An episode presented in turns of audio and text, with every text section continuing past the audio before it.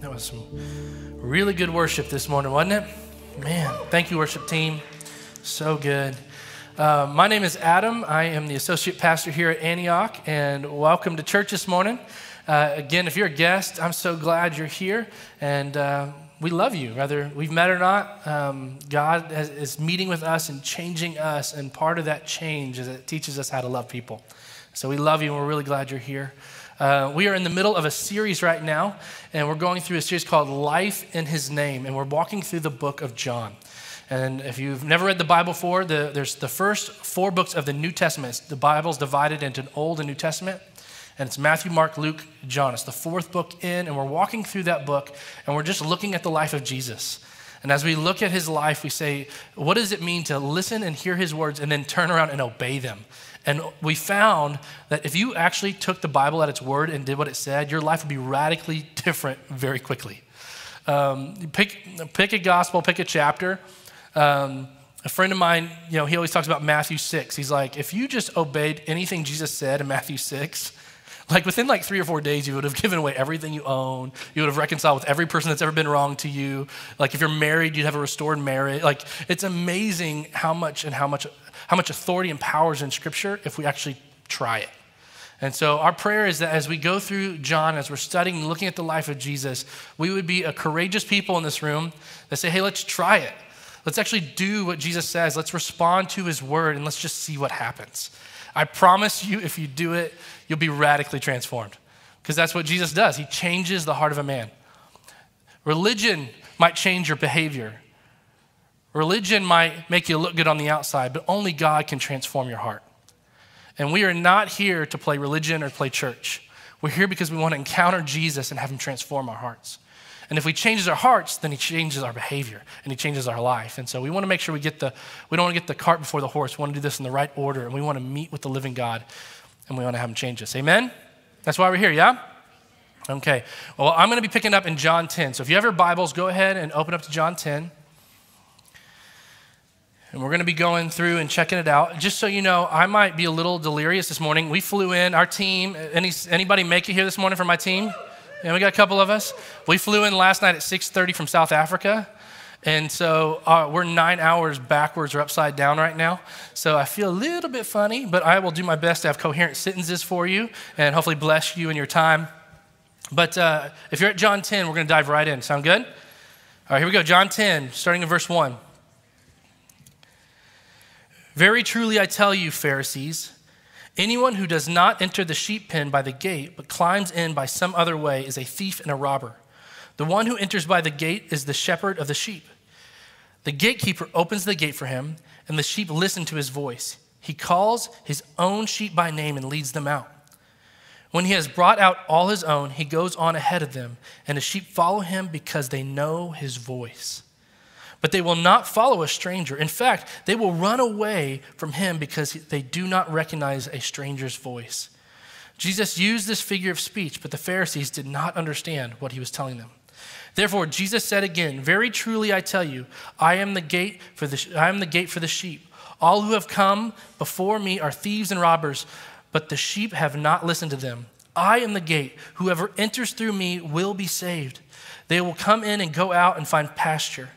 The thief comes only to steal and kill and destroy. I have come that they might have life and life and have it to the full. I am the good shepherd. The good shepherd lays down his life for the sheep. The hired hand is not the shepherd and does not and does not own the sheep. So when he sees the wolf coming, he abandons the sheep and runs away. Then the wolf attacks the flock and scatters it. The man runs away because he is a hired hand and cares nothing for the sheep. I am the good shepherd. I know my sheep, and my sheep know me.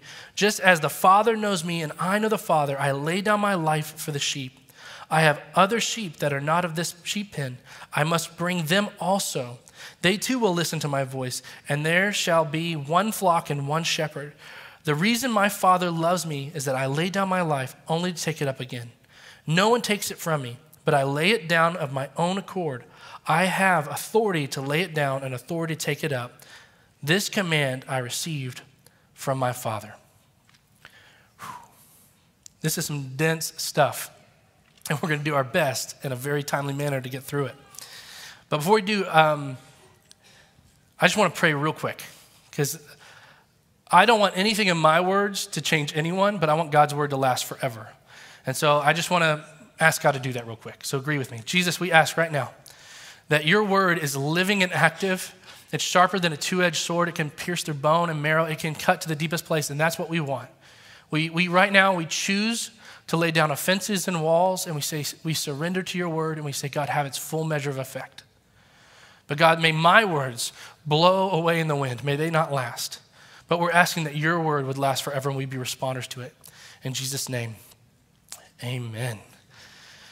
When I was on the plane on the way back here, um, they have the screens in front of your seat, and you can watch all these movies and stuff to try to stay awake when you're supposed to stay awake to beat jet lag and all this stuff. And they have all these Animal Planet videos on there. I don't know if you watch those things. I can get like obsessed with them.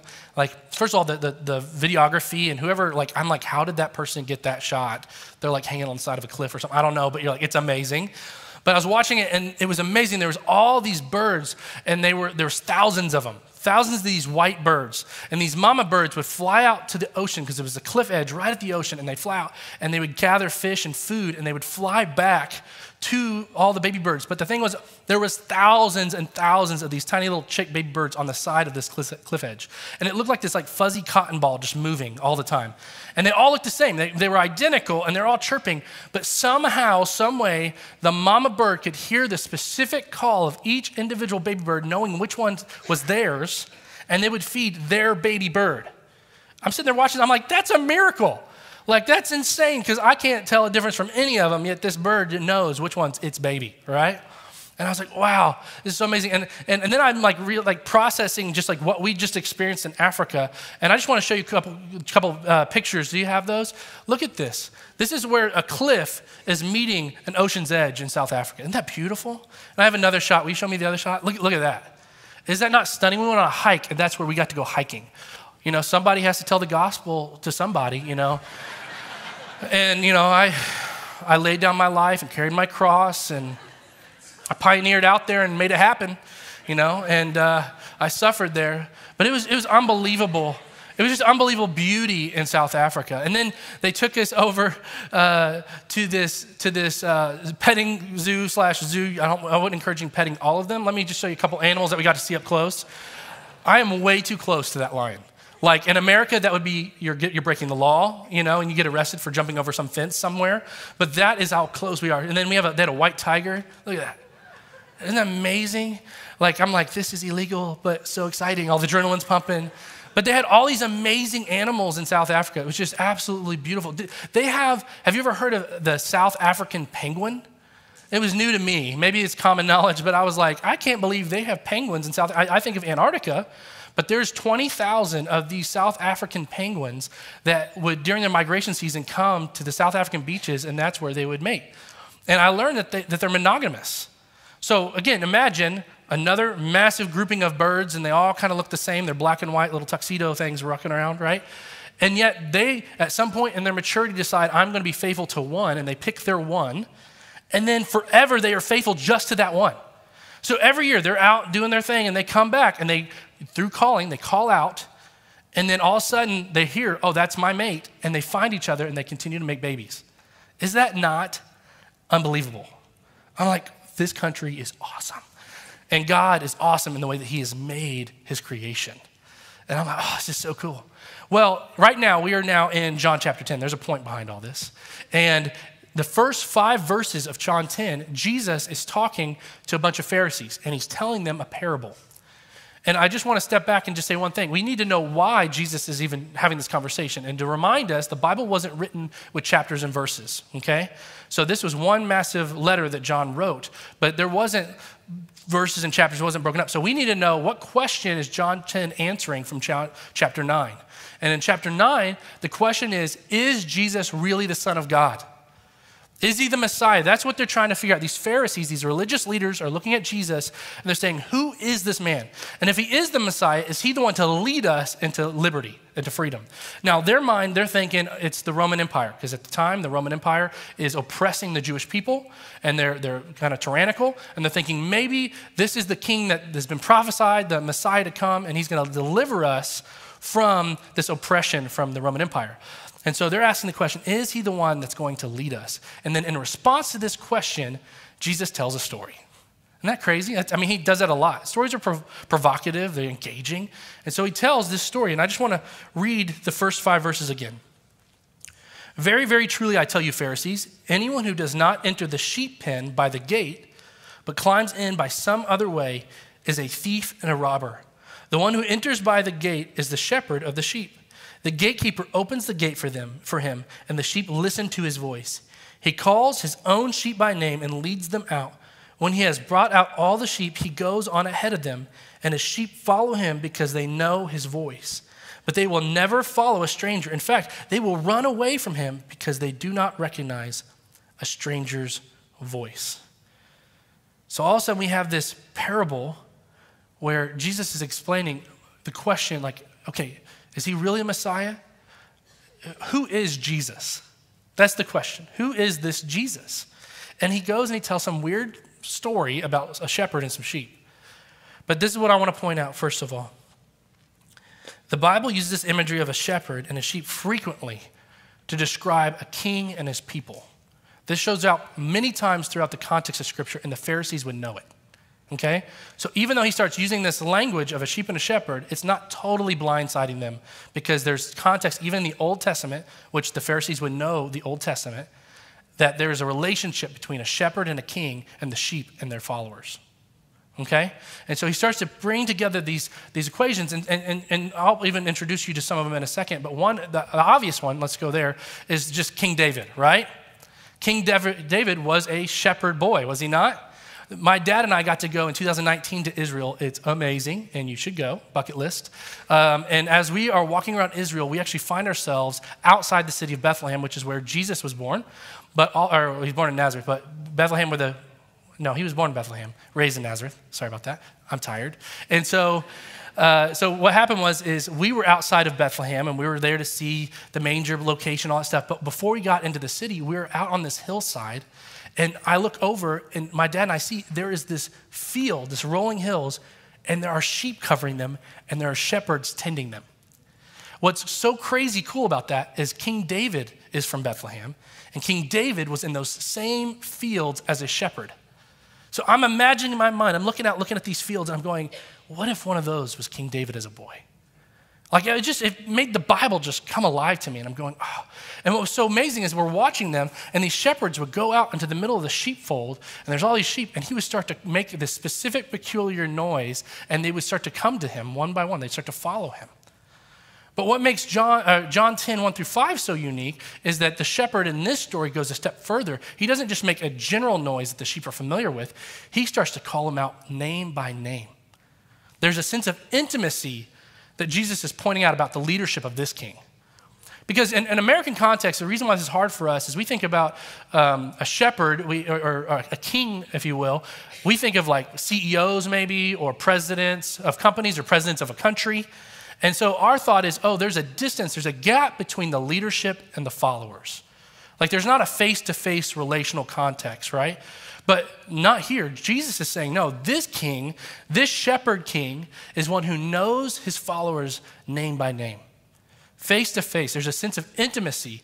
So, as they're asking the question, who is Jesus? Is he really the king to come? Is he really the Messiah? He starts to tell a story and he starts to say, actually, let me tell you a story about a shepherd king, but this one, he knows his people up close. He knows them face to face, name by name. The way to explain it maybe is better said by this theologian. His name's N.T. Wright. I don't know if you've ever studied stuff, but he's really good.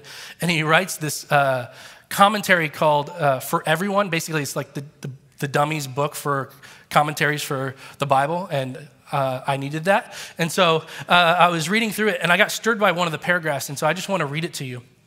But he's, he's writing about this 1 through 5 verse in chapter 10. He says, The shepherds, after all, spend most hours of most days in the company of their sheep.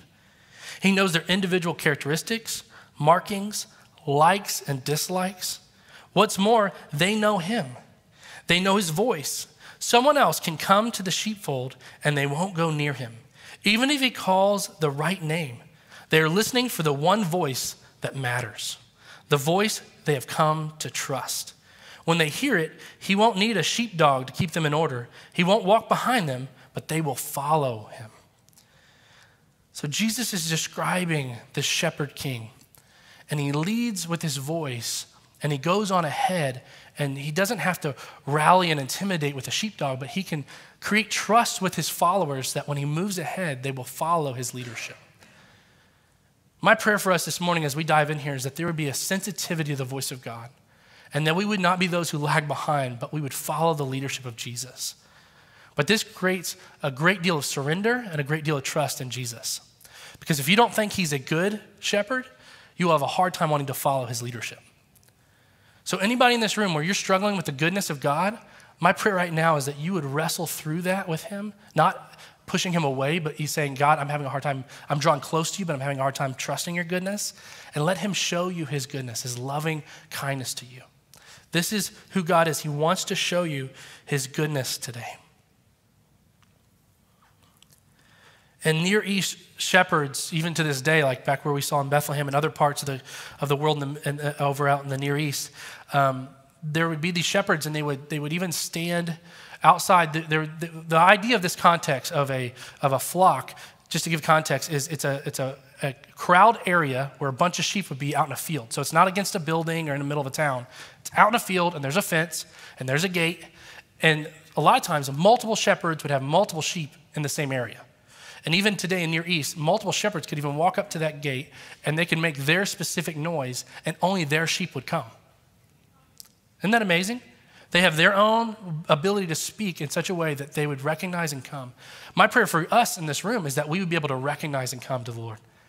That we wouldn't be clueless on the voice of God, but we would know because of intimacy with Him what He sounds like. And when He speaks, we are quick to obey and respond because God longs to speak to you. And what's also amazing is that there's like this assumption that, that in some way, um, the sheep are already his because they're familiar. And in this context, when Jesus is sharing this passage and he talks about calling out his sheep, he's speaking to the very identity of every created person he's ever made. Do you know, as creation, as, pers- as people, we bear the image of God? The, in Genesis, it says we're made in his image and his likeness.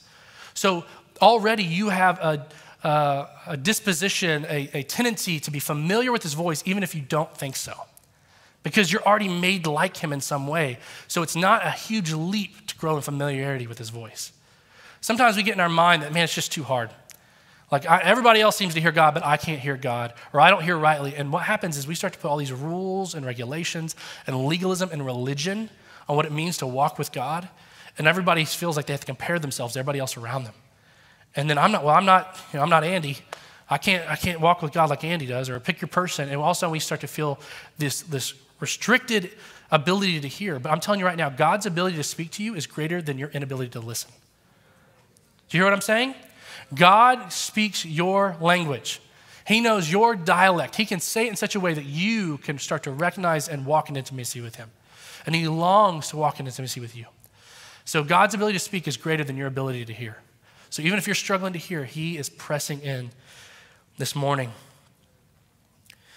In verse 3, the shepherd leads his sheep out. It says, he's talking in this verse 3 here, says he leads them out and in of the sheepfold of this area. And I just a couple fun little nerdy things here, but um, I believe this is alluding to Numbers 27, where we see Moses. And Moses is praying for a successor because he's coming to the end of his life. And he's like, God, I need a successor to take my place uh, so that they might lead the people of Israel. And it says that he's looking for a successor who will lead the people of God out and bring them in, is the language it uses in verse 27, so that the Lord's people will not be like a sheep without a shepherd. Isn't that neat language? So, and Moses is praying and he's saying, God, my people need a future leader to take my place, and I want them to be not like a sheep without a shepherd. He uses language, and then what's so cool is the very next verse, it's clear that the next successor is Joshua, and the name Joshua in Greek is Jesus. So it's almost this foreshadowing again of Jesus, the good shepherd, who's coming to lead his sheep so they would not be without a shepherd. Again, the Pharisees would know this. They're very familiar with this passage. And so all of a sudden, he's just tickling their ears, trying to point to them, connecting the dots that he is the Messiah, that he is the good shepherd coming to lead his people. Maybe not like how they expected, but he is very much the King of Kings, the Lord of Lords, the Son of God, the one who's come to redeem the world. But Jesus then addresses a different part of this passage, and he starts to talk about the difference between a good shepherd and thieves, robbers, or false shepherds people who want to lead the sheep astray. And this is massively connected to Ezekiel chapter 34 in the Old Testament. So again, he, Jesus continually is connecting these dots for these Pharisees of who he is. He's answering the question of chapter 9. Following me? This is going to be a bit long, but I really, really want to read it all because I love what it communicates of the heart of God. So if you have a hard time focusing, I'm going to read just Ezekiel 34, 1 through 16. So I'm going to read 16 verses, but I want you to listen to God's heart about his sheep, okay? Ezekiel, Old Testament passage, Ezekiel chapter 34 says, The word of the Lord has come to me. Son of man, prophesy against the shepherds of Israel. Prophesy and say to them, This is what the sovereign Lord says Woe to you, shepherds of Israel, who only take care of yourselves. Should not shepherds take care of the flock? You eat the curds, clothe yourself with the wool, and slaughter the choice animals, but you do not take care of the flock. You have not strengthened the weak, or healed the sick, or bound up the injured. You have not brought back the strays, or searched for the lost. You have ruled them harshly and brutally, so that they are scattered because there was no shepherd. And when they were scattered, they became food for all the wild animals. My sheep wandered all around over all the mountains and on every hill. They were scattered over the earth, and no one searched or looked for them. Therefore, you shepherds, hear the word of the Lord. As surely as I live, declares the sovereign Lord, because my flock lacks a shepherd and so has been plundered and has become food for all wild animals, because my shepherds did not search for my flock, but cared for themselves rather than for my flock. Therefore, you shepherds, hear the word of the Lord. This is what the sovereign Lord says I am against the shepherds, and I will hold them accountable for my flock. I will remove them from tending the flocks so that the shepherds can no longer feed themselves. I will rescue my flock from their mouths, and it will no longer be food for them. For this is what the sovereign Lord says I myself will search for my sheep and look after them. As a shepherd looks after his scattered flock when he is with them, so will I look after my sheep. I will rescue them from all the places where they were scattered on a day of clouds and darkness. I will bring them out from the nations and gather them from the countries, and I will bring them into their own land. I will pasture them on the mountains of Israel, and the, and the ravens and in the settlements of the land ravines and the settlements of the land. I will tend them in a good pasture, and the mountain heights of Israel will be their grazing, grazing land. There they will lie down in good grazing land, and there they will feed in rich pastures on the mountains of Israel. I myself will tend my sheep and have them lie down, declares the sovereign Lord. I will search for the lost and bring them back, uh, bring back the strays. I will bind up the injured and strengthen the weak, but the sleek and the strong I will destroy. I will shepherd the flock with justice. Wow. I pray that that hits you like it hit me when I was reading it. God's heart is for his sheep. He is jealous for your well being. And he is not okay with us being led, led astray. And when he's reading this, the Pharisees are being the very ones he is rebuking in the very moment.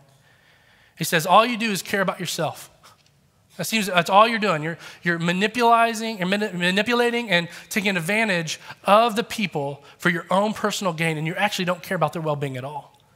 You wear your white robes and you walk around all with your nose in the air, looking down at everyone around you. And he's like, and I'm not okay with it. When we were in South Africa, we went to these places called townships, and I want to show a photo of a township.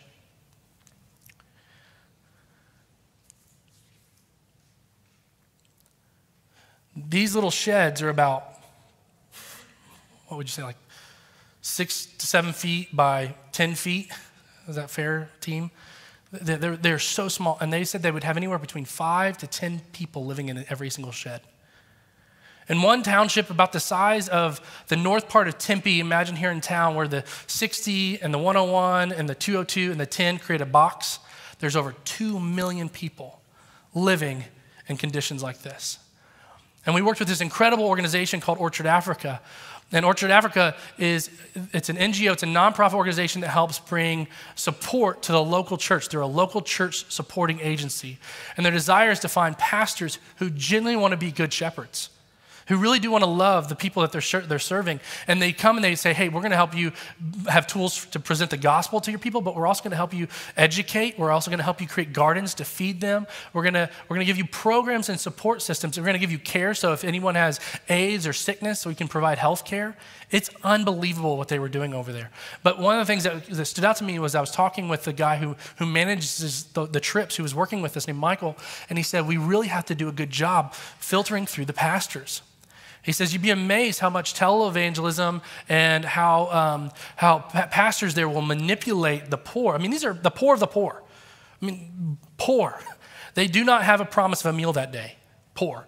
And he says that people would come in and they, in the name of Jesus and with the Bible, they would wear, the, they'd have these brand new, you know, leather shoes and dress all nice, and they, they would not want kids to touch them and dirty them. Sounds kind of familiar, doesn't it? That's what, that's what the Pharisees did in Scripture. And then even, even this got bought into by the culture in the Bible, uh, during, during the Jewish, you know, and antiquity, this was part of the culture where kids can't come near noble or leadership or, or, or, or, rabbis or whatever, and they would keep them at a distance. Even imagine one thing that struck me when we were in South Africa is we got to love on all these kids. I mean, there were so many beautiful kids, and they, they, they, didn't even know they were poor. They were just happy to be alive, and they had beautiful smiles and stuff. But one of the guys made a comment uh, uh, named Jim, and he said, Did you not realize that, that when Jesus said, Let the little children come to me, these weren't like the prep school kids down the street, these were the beggars. Like, most likely, the kids were coming over to Jesus, yanking on him, saying, Hey, can I have some money for some food? Like that was the condition that was happening in that story when Jesus says, "Hey," and, the, and, the, and all of a sudden, the, you know, the disciples are like, "Get away from Jesus!" You know, don't mess with our rabbi. And he's like, "No, let the kids come to me." Like Jesus is not okay with poor leadership, and he is a great leader. One of the things I love to meditate on is how great of a leader he is and how he doesn't question his own leadership. Jesus isn't insecure if he's going to lead you well or not. He's not going, "Oh, I hope I make a right decision for Johnny." You know, I don't know. Does he take the job? Does he not? Who should he marry? You know, or what name, whatever, right? He is quite secure in his leadership. And he is a good leader, and he's not okay with bad leadership. Selfish ambition is not in his DNA, other than for his glory that you might be fully satisfied in him. But that comes through being good and tender and faithful to you not by being a tyrant and manipulating you to make him look better or feel better. He's quite secure. And what we find here is that Jesus is telling this parable and he's explaining that he is the good shepherd that's come. And he's also pointing out that there are some bad shepherds in the room. And he's saying, I'm not okay with it. And he's connecting all these dots. He brings up a, a passage, he, he, connects dots about Moses, he connects dots about David, and then he brings up the prophet Ezekiel. He's connecting all these Old Testament dots that the Pharisees should be able to collect. But then we see in chapter or verse 6, it says this Jesus used this figure of speech, but the Pharisees did not understand what he was telling them. They were missing it. As clear as day, the Jewish leaders who are in essence, Jesus' opponents during his ministry, right? They did not understand what he was telling them. But how could they? They weren't part of a sheepfold. A sheep won't recognize someone that's not a shepherd, right? I almost feel some compassion for the Pharisees all of a sudden when I was reading that, thinking, you know what? If they've never learned to hear and obey the voice of their shepherd, how would they know when he's speaking? And they miss it even though he's clear as day speaking right to him. And then moving on in verse 7. Therefore, Jesus says again, Very truly I tell you, I am the gate for the sheep. All who have come before me are thieves and robbers, but the sheep have not listened to them. I am the gate. Whoever enters through me will be saved. They will come in and go out and find pasture. So Jesus tells this story, but then all of a sudden he starts to extrapolate and kind of messing with his metaphors. At first, he says, I'm the shepherd, but now he's calling himself the gate. This is preposterous. This is like, what? If you're a Pharisee, this is blasphemy. Because now he's not saying, I'm not just the leader who's going to lead the people, I'm the very means in which they can be saved. This is wild. This is, this is him saying, not only can you come to know God, period, in and through me alone, but for you to have eternity with God is in and through me alone. Do you hear what he's saying? This is like a, a drastic statement that he's saying, and, they, and they're sitting there going, What? But listen, even this would still connect some of the dots because in, in, in, many Eastern sheepfolds, going back to that imagery of a big fenced in area out in the field where all the sheep are, right? A lot of times they didn't have an actual physical gate, there was an opening that just stayed open. But you know what the shepherds would do? They would sleep in the opening. They would lay down in the opening, and they themselves would be the gate. And what their job was is they would keep the wolves from coming in, but they also keep the sheep from going out. They were protecting the sheep. And Jesus is saying, I'm the gate. You want to come into my intimacy with me? You want to come into relationship with God? You want to come and experience eternity and pleasure forevermore? It is through Jesus and Jesus alone. Can I make that any more clear? There's no other gate. There's no other way. Jesus uh, uh, actually says another place, I'm the way, the truth, and the life. No one comes to the Father except through me. And this is what he's stating right here to the Pharisees I'm the gate. I'm the way in. I'm the way for a relationship. And it's not just so that you can be saved, but it's also to protect you. It's not just to save you for, from hell, from fire protection someday, right? I'm saving you for today. Who needs saving for today? I need the gate to keep things out of my life today. And I also need him to keep me in when I want to get out, right? I need his guidance and his wrangling to pull me back in when I want to make bad decisions, when I'm self destructive. This is what Jesus is doing. He's drawing them in. He's saying, I will keep you from harm. It, the passage that comes to mind for me is Psalm 121, which again, the Pharisees would know. And it's verse 7 and 8. And it says, The Lord will keep you from all harm. He will watch over your life. The Lord will watch over your coming and going both now and forevermore. This is what Jesus is saying about Him being the gate. My job is to watch over your life.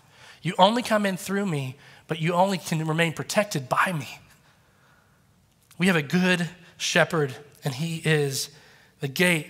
And what's mind blowing is that the emphasis here is on the safety and the fulfillment of the sheep, not the preference of the shepherd.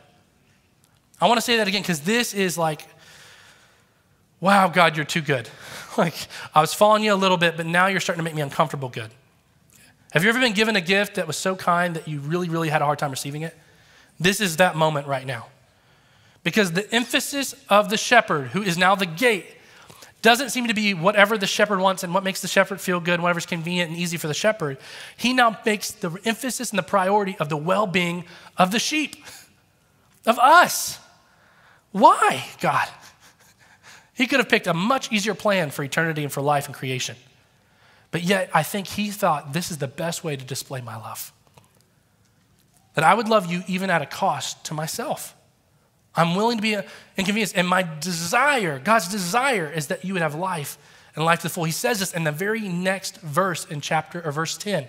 He says, The thief comes, speaking of the devil, to steal, kill, and destroy, but I have come that you may have life and have it to the full, or have it abundantly. This is the priority of our shepherd. He is concerned with your quality of life. Not your standard of living, just to make it clear. I'm not promoting the prosperity gospel here. We're not all getting Mercedes. And you get a Mercedes, and you get a Mercedes. No, no, I'm not doing that. But he does absolutely care about the quality of life that you're experiencing in him.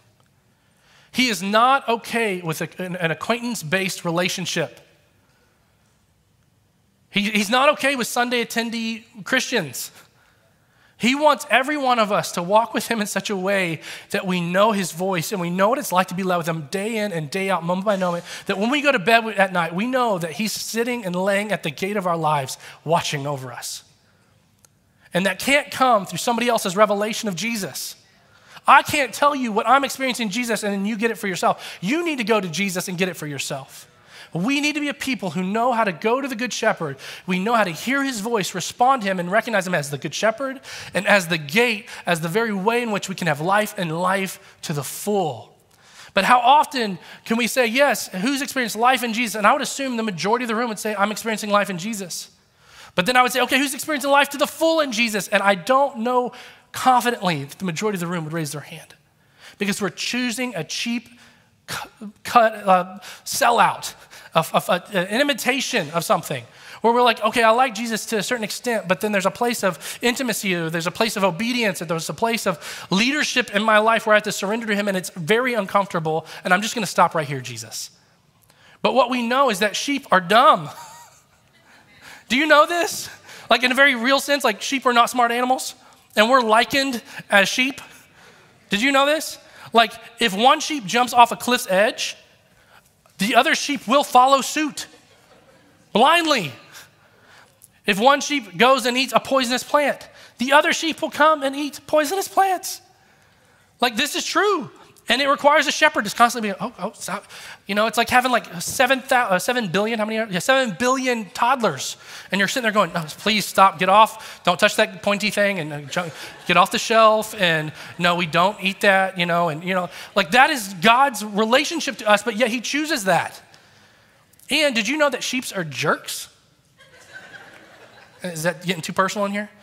I'm serious. They're easily frightened, they're defensive. They're irritable. They're reactive. They're selfish. When we were at the petting zoo in South Africa, first, this is crazy, an emu like ran over after Grayson, which an emu is like kind of like an ostrich. I didn't know that till last week. But it like ran over. We're in this caged area and this emu runs over and starts pecking at Grayson. He's going, ah. it was hilarious and terrifying all at the same time. And then we're like, oh, that was crazy. This place is weird. And we turn around and all of a sudden we watch this sheep rear back and headbutt Felix, my, my middle child, in the belly. And he's like, what the heck did I do? You know, like he's just like, like that really happened. And we're going, man, that sheep is a jerk. He doesn't even have to be provoked and he's, he's mean to one another. But is that not the human condition? Absent of Jesus? Are we not foolish? Do we not jump off cliff's edges and do we not eat poisonous and consume poisonous things? And are we not reactive and irritable and frustrated and selfish? But yet, Jesus seems to not mind putting up with us. It's unbelievable. It's unbelievable that our shepherd, our gate, our king is this good. But this is what he's saying himself, and his priority is that you would know his kindness, you would know his goodness, and that he's drawing close to you anyway. He actually says this of himself in verse 11. He says, I am the good shepherd. So if you were confused, Pharisees, what I'm trying to explain in this story, let me make it really clear. I am the good shepherd. The good shepherd lays down his life for the sheep. The hired hand is not the shepherd and does not own the sheep. So when he sees the wolf coming, he abandons the sheep and runs away. Then the wolf attacks the flocks and scatters it. The man runs away because he is a hired hand and cares nothing for the sheep. Jesus is saying, I'm the good shepherd and I take ownership of my sheep. When we're bullheaded and frustrating and getting ourselves in ditches all the time. He says, You're still mine. And then he goes further and he says, I take not just ownership, but I take responsibility for my sheep. What? Why would you do that, Jesus? Because he's that good. Even when we are the one making the mess, he takes responsibility for us. He repeats it again in verse 14 I am the good shepherd. I know my sheep, and my sheep know me. Just as the Father knows me, and I know the Father, I lay down my life for the sheep. This is crazy. I just, I, am having the hardest time letting this have full effect on me because it's, it's offensively good. And I'm hoping that you wrestle with me in letting it hit because he's now saying, not only do I take ownership and responsibility for you, but he's like, the same way that Jesus knows the Father, which just so you know, there's the Trinity, the Father, Son, the Holy Spirit. They're three in one. They perfectly know each other. He's saying, you and I can know each other. We can know God at that level of intimacy and that, that level of clarity and that level of, of connection. And that's what he's providing as the Good Shepherd. This is unbelievable.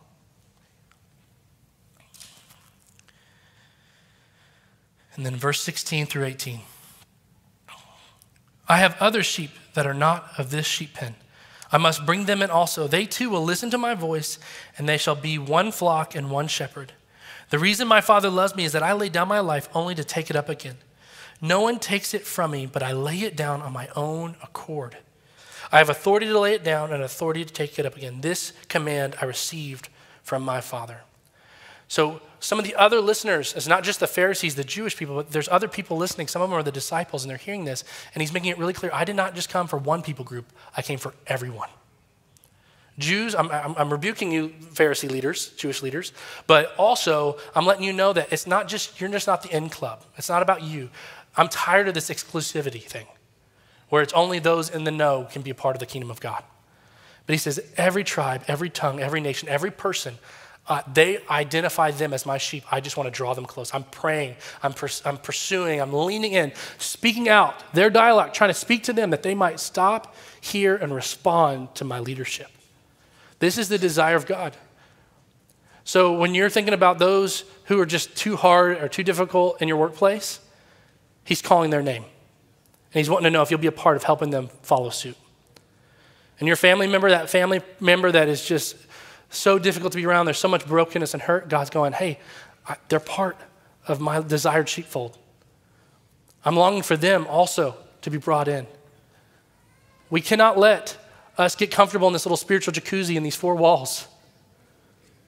It's okay that we meet. It is right that we meet. It is good that we meet. But it has to bust out of this place. It is not meant just to be in here. But we've got to love those who look nothing like us, that sound nothing like us, those, those who are still the dumb and foolish and hurtful sheep. God still says, I take responsibility for them too.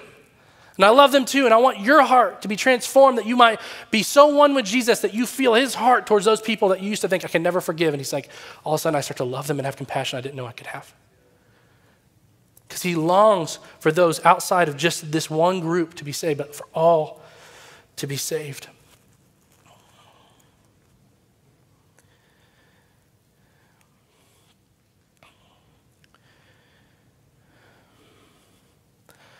I'm, I'm reading this and I'm processing this with God.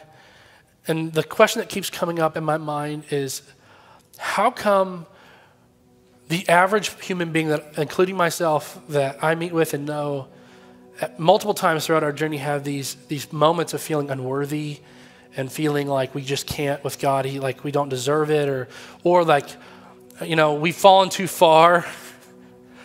like we've already jumped off the cliff's edge, God, and there's no redeeming me you know, like I'm too far. Like this passage leaves no room for performance.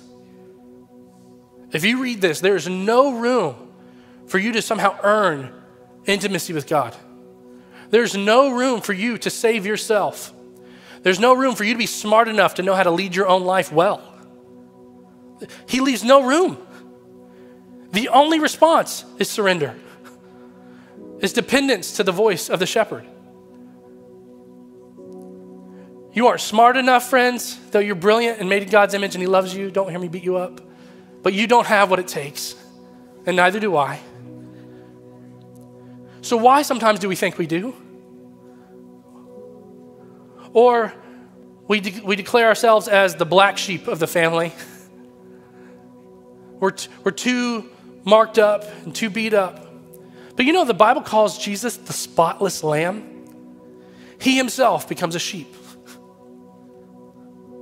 But he lives a perfect life. He does no wrong. He's not a fool. He's not dumb. He's not a jerk. He's selfless. And then he goes on and he becomes the sacrifice, the very atonement for us as that spotless lamb. The gospel leaves no room for us to prove anything other than surrender.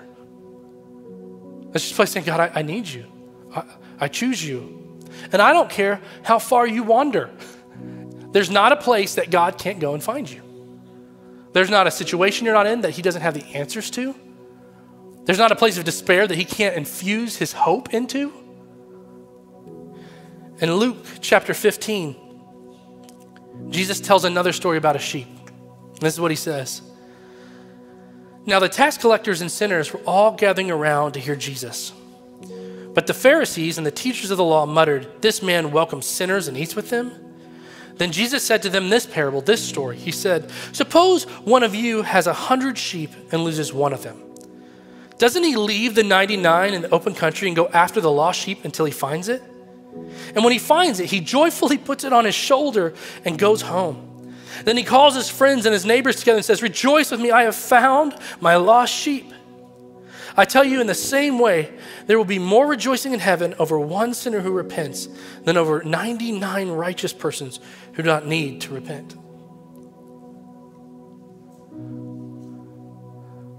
Do not harden your hearts this morning, family. Don't think of yourself higher than you ought. Don't think of yourself lower than you ought, but recognize you are made in his image. He is the shepherd and we are the sheep, and he is wanting to lead you this morning with his voice. And his voice is beckoning you to come, to respond to his outrageous love, his outrageous faithfulness, his outrageous sacrifice, where he is not seeming to make the priority about his comfort, but our well being of being reunited with him again. And this isn't just for those in the room who don't know Jesus. If you don't know Jesus, today is the day of salvation. Respond to the shepherd calling you in, saying, Get into the sheepfold. Welcome to the family of God. And that just comes with a, simple yes in your heart saying, God, I want to follow you. And if that's you, we're going to have our ministry team come up forward, and I want you to come and tell some. Don't try to escape the sheepfold. Quit jumping the fence. Or quit thinking that God's, God's given up on you. There's no room for that in Scripture. He does the saving, He keeps on saving. He does the pursuing, He keeps on pursuing. He doesn't have a tapped out love, it doesn't run out. It's reckless, it's, it's extravagant, it's outrageous the way that He pursues you. And so we need to continue to be surrendered responders to Jesus. It's a daily thing, even as followers of Jesus, to say, Not my will, but your will be done today, Jesus. May I decrease and may you increase today, Jesus. May my ears be open and attentive to the voice of God that I might know your specific, peculiar sounds as you lead and direct my life. And may I ignore and not listen to the strangers' voices out there that are false leaders and false teachers, the voice of media and politics and, and governments and everything that's out there, it's, that's not the Lord. The Lord is the Lord. He cares about those things and He wants to speak into those things, but we don't let those things lead our life. We let the Good Shepherd lead our lives. Will you stand with me?